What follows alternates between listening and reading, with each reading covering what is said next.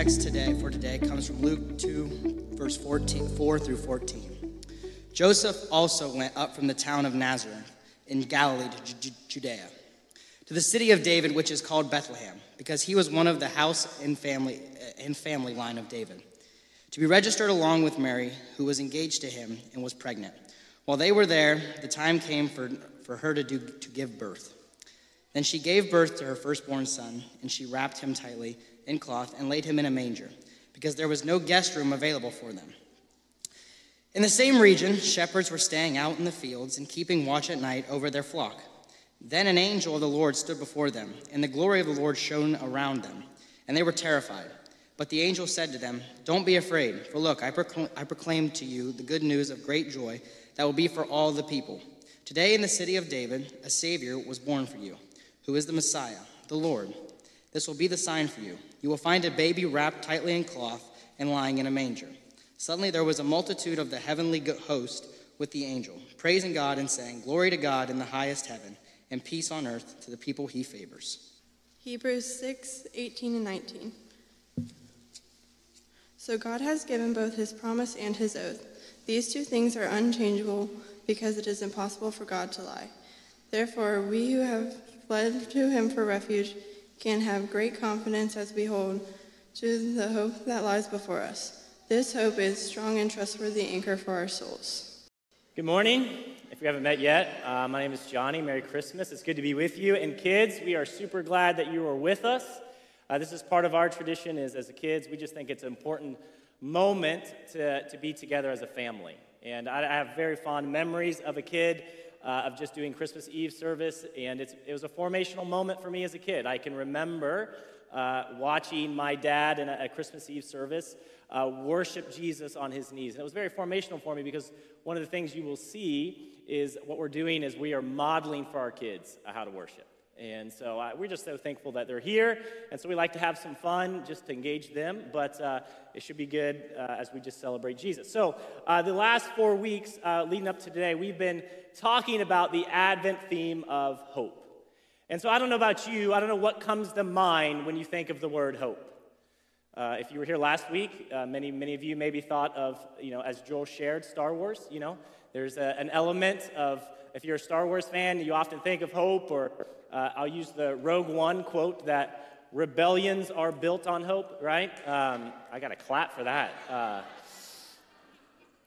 anyway, if you were, if maybe you're, a, uh, maybe not you're a, not a Star Wars fan, uh, but if you were just think of the word hope, and if you, for some reason, if you Google hope, for whatever reason, one of the most common images is of a weed growing through a crack in cement. Like, this is what we think of hope. I actually have a, uh, a, rather unique way that I want us to think about hope this morning. Probably one you haven't thought of, and uh, I'm excited to share it with you this morning. You guys ready? All right, let's show this clip. Oh! What? What? What? What? What happened? What happened? It cracked? Man, I'm not scared of Easy peasy. Oh! Ouch! That is what I think of hope uh, a little bit. Do you guys know what happens when you put rubber bands around watermelon? Do you guys seen this before? Uh, but I got three reasons why I want us to actually think about hope in this manner. Uh, because all of those guys, right, they're waiting for something, aren't they? They're waiting for something to happen, something unexpected to happen to that watermelon. And so there's an integral part of hope that if you look at the Bible, it literally can be translated as wait or to wait for. So all of these guys are waiting for something to happen. The other reason why I like this picture is if you look at the Hebrew word uh, for hope, one of the Hebrew words is kavah. Uh, it's, this is, it can be translated again. It can be mean to await for, but the, the root word of this word is kav, or K, the K A V, and it actually means cord. Uh, what I love about the Hebrew language is a lot of the words gives us an image to what they're trying to talk about. And so I want you to imagine a cord for a second. And what it's trying to do is when a cord gets pulled, now I'm not going to do like a workout video, but when a cord gets pulled, right, there's some tension that happens in that cord. There's some anticipation that happens because if you let go, there's a release, there's something happens.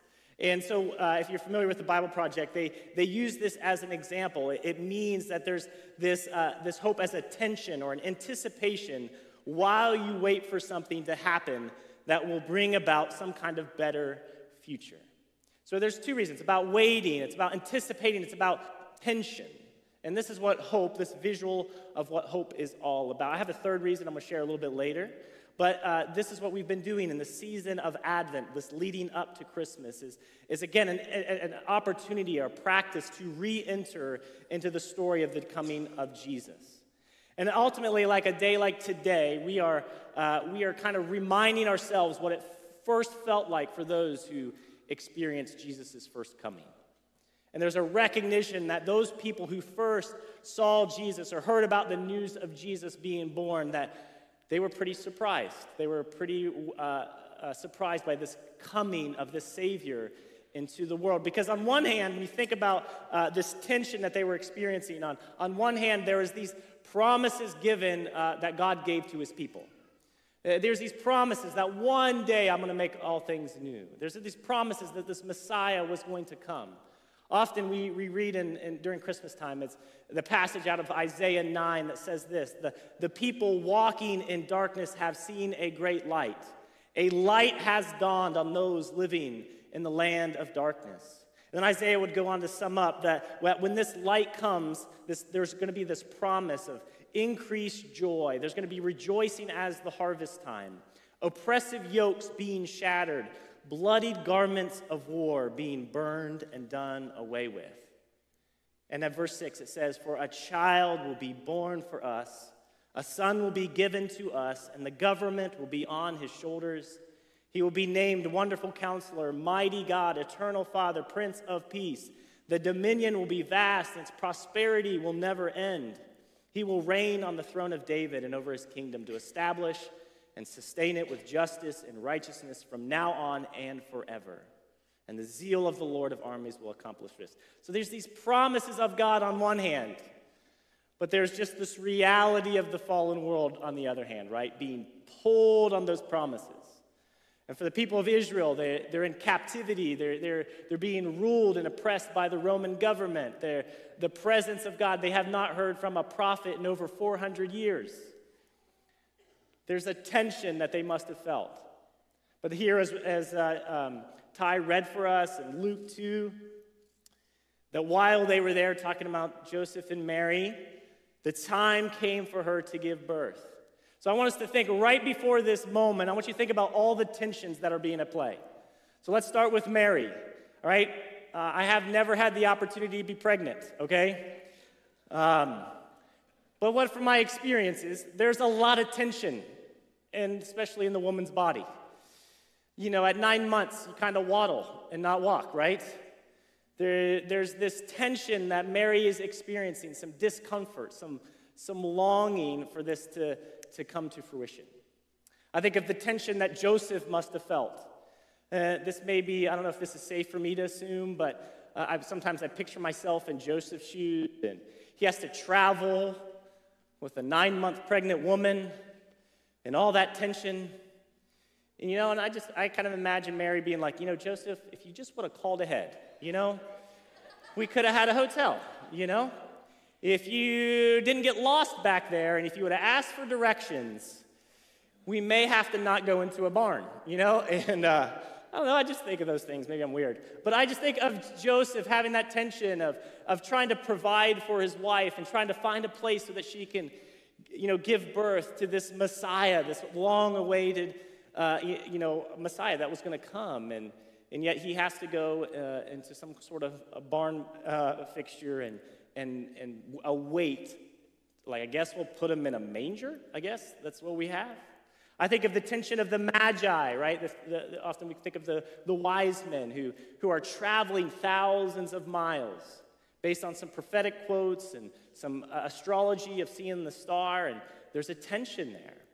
I think of the Simeon, who's a character uh, that we read in Luke. He was this devout guy who's hanging around the temple, and the Holy Spirit tells him, Hey, uh, you're not going to see death until you see the Lord's Messiah. There's, there's a tension there. And all of it, we see the whole world, the entire world, both, both the Jews and the Gentiles, waiting this tension and anticipation. And then it happens, right?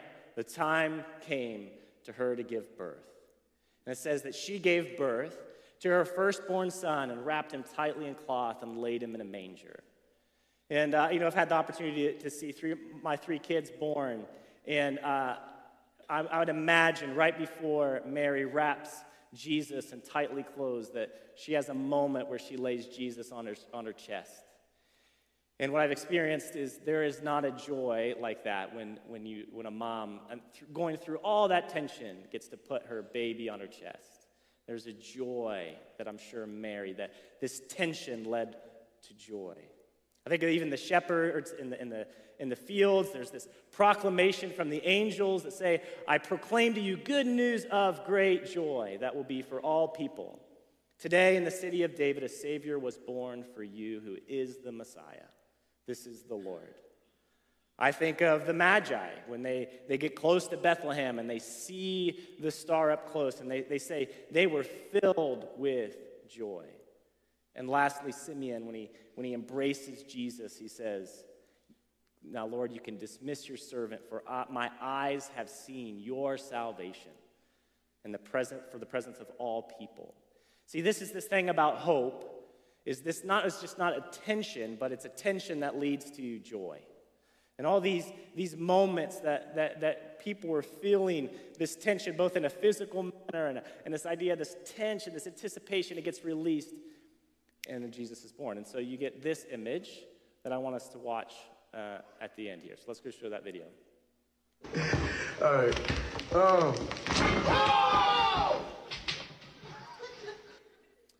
So you're never going to think of hope the same way, are you? Right?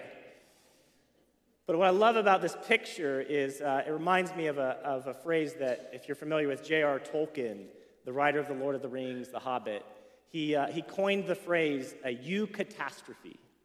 Uh, the word catastrophe, if you, if you know what the word catastrophe means, it's this sudden, unfortunate thing of events that brings about some kind of disaster. But, but J.R. Tolkien, uh, J.R. Tolkien lo- loved the word eucatastrophe, which was it's the sudden happy turn in a story, which pierces you with a joy that brings tears.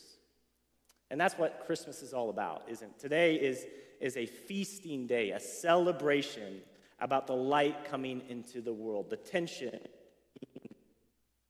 Here's, here's the good news of Jesus is that Jesus, the story of Jesus, the reason this is good news is, is because God was faithful in his coming.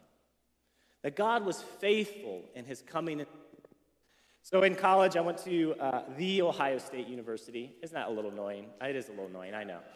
But I, uh, I, while I was there, I took a world religions class. And so um, it was kind of neat, you know, uh, growing up in someone, you know, in Lancaster that I didn't interact with a lot of uh, different people that didn't have the same beliefs as me. And so it was really interesting to hear about all these different religions and how they viewed certain things. And so, you know, I learned all, they just would go through all these different religions. At the end of the class, I don't know if this was planned or how it worked, but it was almost, though, as like this, a little bit of uh, uh, some kind of propaganda for like universalism in a sense that, see, like we've studied all these different religions and they're kind of all the same. Don't you kind of see a little bit that they have all these similarities and different things. And, they used a couple different images. If you're, if you're, familiar with this, some would say it's, it's like blind guys uh, touching an elephant at different parts. Has anybody ever heard that before? I, I don't know who's got the backside of the elephant, uh, what religious uh, aspect has that, but it's this idea we don't have this full picture, and so we only get a piece, and that's how all religions are. Or another image they used was, was like it's like a mountain, and all these different religions are they're all kind of just climbing the same mountain. They just have different faces of the mountain. Has anybody ever heard that familiar uh, phrase before? But I remember uh, shortly after that, it's kind of compelling. It's like, okay, I can maybe see it, but have you read this story? Do you really understand the story of Jesus and how it is distinctly different from anything else? I think when we see that, we often can think of it's some kind of ascent, of some kind of arrival that we, we arrive to God. But, but that's not the Jesus story, is it? The Jesus story is that we have a God that comes to us. That, that a God who, who, as Philippians 2 said, he puts on this human straitjacket. He becomes one of us and he comes to us. He comes to the undeserving, the good, the bad, the old, the young. It doesn't matter, but this is what the good news of Advent. The good news of Jesus is not that, that we're going to arrive somewhere to Jesus. The good news of Advent, the good news of Christmas, is that we have a God who is faithful in coming to us. There's not a religion like that. There's not a religion on the earth that is like, like, like that. God was faithful in coming to us. There's these promises. One of the promises I'm going to read is out of Ezekiel 37. God had this promise that, uh, that one day my dwelling place will be with them. I will be their God, and they will be my people. That word dwelling, it means uh, to tabernacle, to set up a tent. And what we see here is, is Jesus coming as that fulfillment of that prophecy. In John 1, it says, The Word, talking about Jesus, became flesh and dwelt or tabernacled or set up his tent among us. God was faithful in his coming. But as you are probably aware, the mission of Jesus did not stop on that Christmas morning, did it? He, 30 some years later, would, would start his ministry, sit from the, the, from the Father. He'd preach that this kingdom of God was at hand. And then he would demonstrate uh, that to the people that they could experience the presence of God breaking into their life. And he would set people free. He would heal the sick. He'd proclaim freedom for the captives. And after Jesus' death, death and resurrection, Jesus promised another coming a helper, a helper, a counselor, someone who would always be there. And again, the disciples waited. They, they had hope. There was a tension. And on Pentecost, as the church celebrates, it was the Spirit was poured out for all believers. And now we have this history of 2,000, of 2,000 years of those who have trusted in Jesus. They have experienced the coming of God into their lives through the Holy Spirit. One of the things I love about Christmas Eve and Christmas, just, I don't know about you, it's just a time where I, I reflect on all the different churches around the world, not just in our city, but in our state, our country, all around the world. They celebrate this Jesus coming into the world. And it's like, there's this thing, I don't know, maybe it's just transcendent to me, is, is I get this picture of, man, God has been faithful in his coming. So not only was God was faithful, but God is still faithful in his coming. That, that many of us have experienced when we have given our life to Jesus, when we invite him into our, into our life, we have experienced, and God has been faithful in his coming. That Jesus promised that if we choose to follow him, rivers of living water will dwell within us, that the, the Spirit would be in us and among us. God is faithful in his coming. But I'm sure many of us, if we uh, you know, took inventory, that many of us are still experiencing some kind of hope in the form of attention, tension, a waiting. Maybe it's a financial tension. Maybe it's a health tension. Maybe it's a, just a lack of purpose or a lack of hope, a lack of meaning in our life, and we're just feel the tension of our life. And for that, I want us to get a, another picture of hope. It was a picture that, that the uh, early followers would have had, to, that they would hold on to this picture of hope no matter what they were facing and all the difficulties, the persecution they would experience. And for that, Julia read out of Hebrews 6. I'm going to read it again just for, uh, to remind us of what this picture is. It says, We who have fled to him for refuge can have great confidence as we hold to the hope that lies before us. This hope is strong and trustworthy anchor for our souls. See, the early believers, the early followers of Jesus, saw, saw hope as an anchor, something secure and trustworthy, something that was unmovable and I, am going to show a couple pictures of an anchor. Um, most anchors at this time were just like really big stones. But what they have found is around the same time that this was written, uh, in the first century, that the Romans began using a new technology uh, with their anchors that actually had arms. And so uh, you can see there, there's some different types there that they would use, begin to use metal as a way to have these arms to secure the anchor into the ground to make it more secure. And what I think is about interesting is, is that this is, the, this is the word, this is the image. It's the only time an anchor is used in the scriptures to define a hope. And I like to think of it, if you see there, there's three arms. And uh, what I want to say is uh, just I think it might be silly, but I think it's fun. There's three arms to an anchor. And, and so we see that God was faithful. That's one of the arms. The second arm is God is faithful in his coming. But the third arm is God will be faithful in his coming.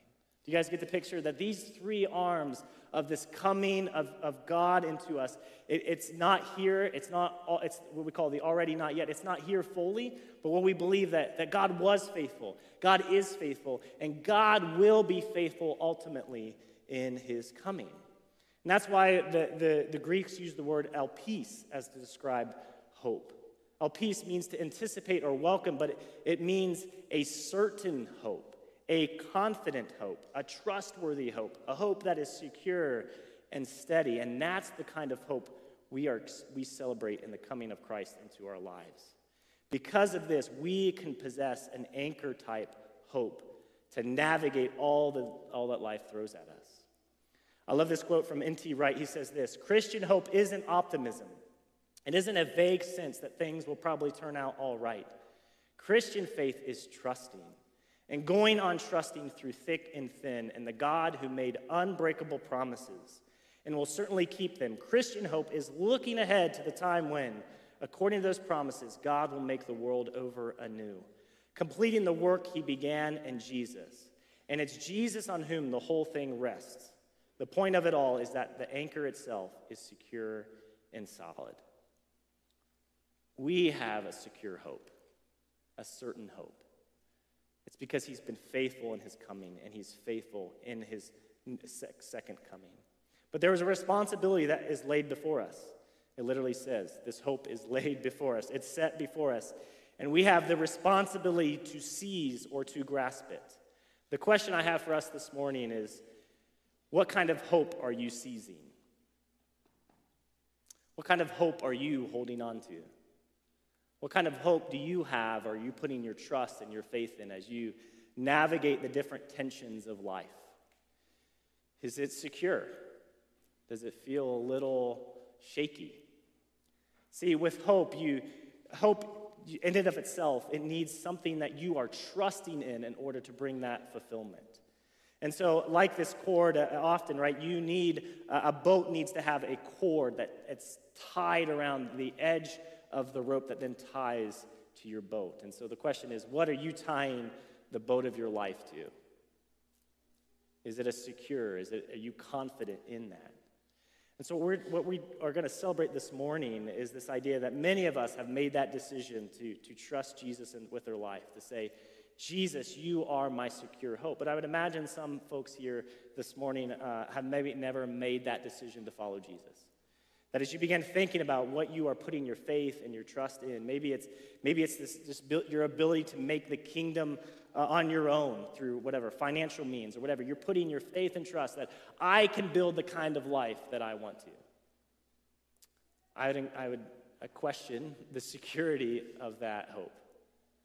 That the, the scriptures are clear that one day all these things will pass away, yet whatever is eternal will, will be only what's left. So, what, what are you laying hold of? What are you seizing? What are you tying your life to?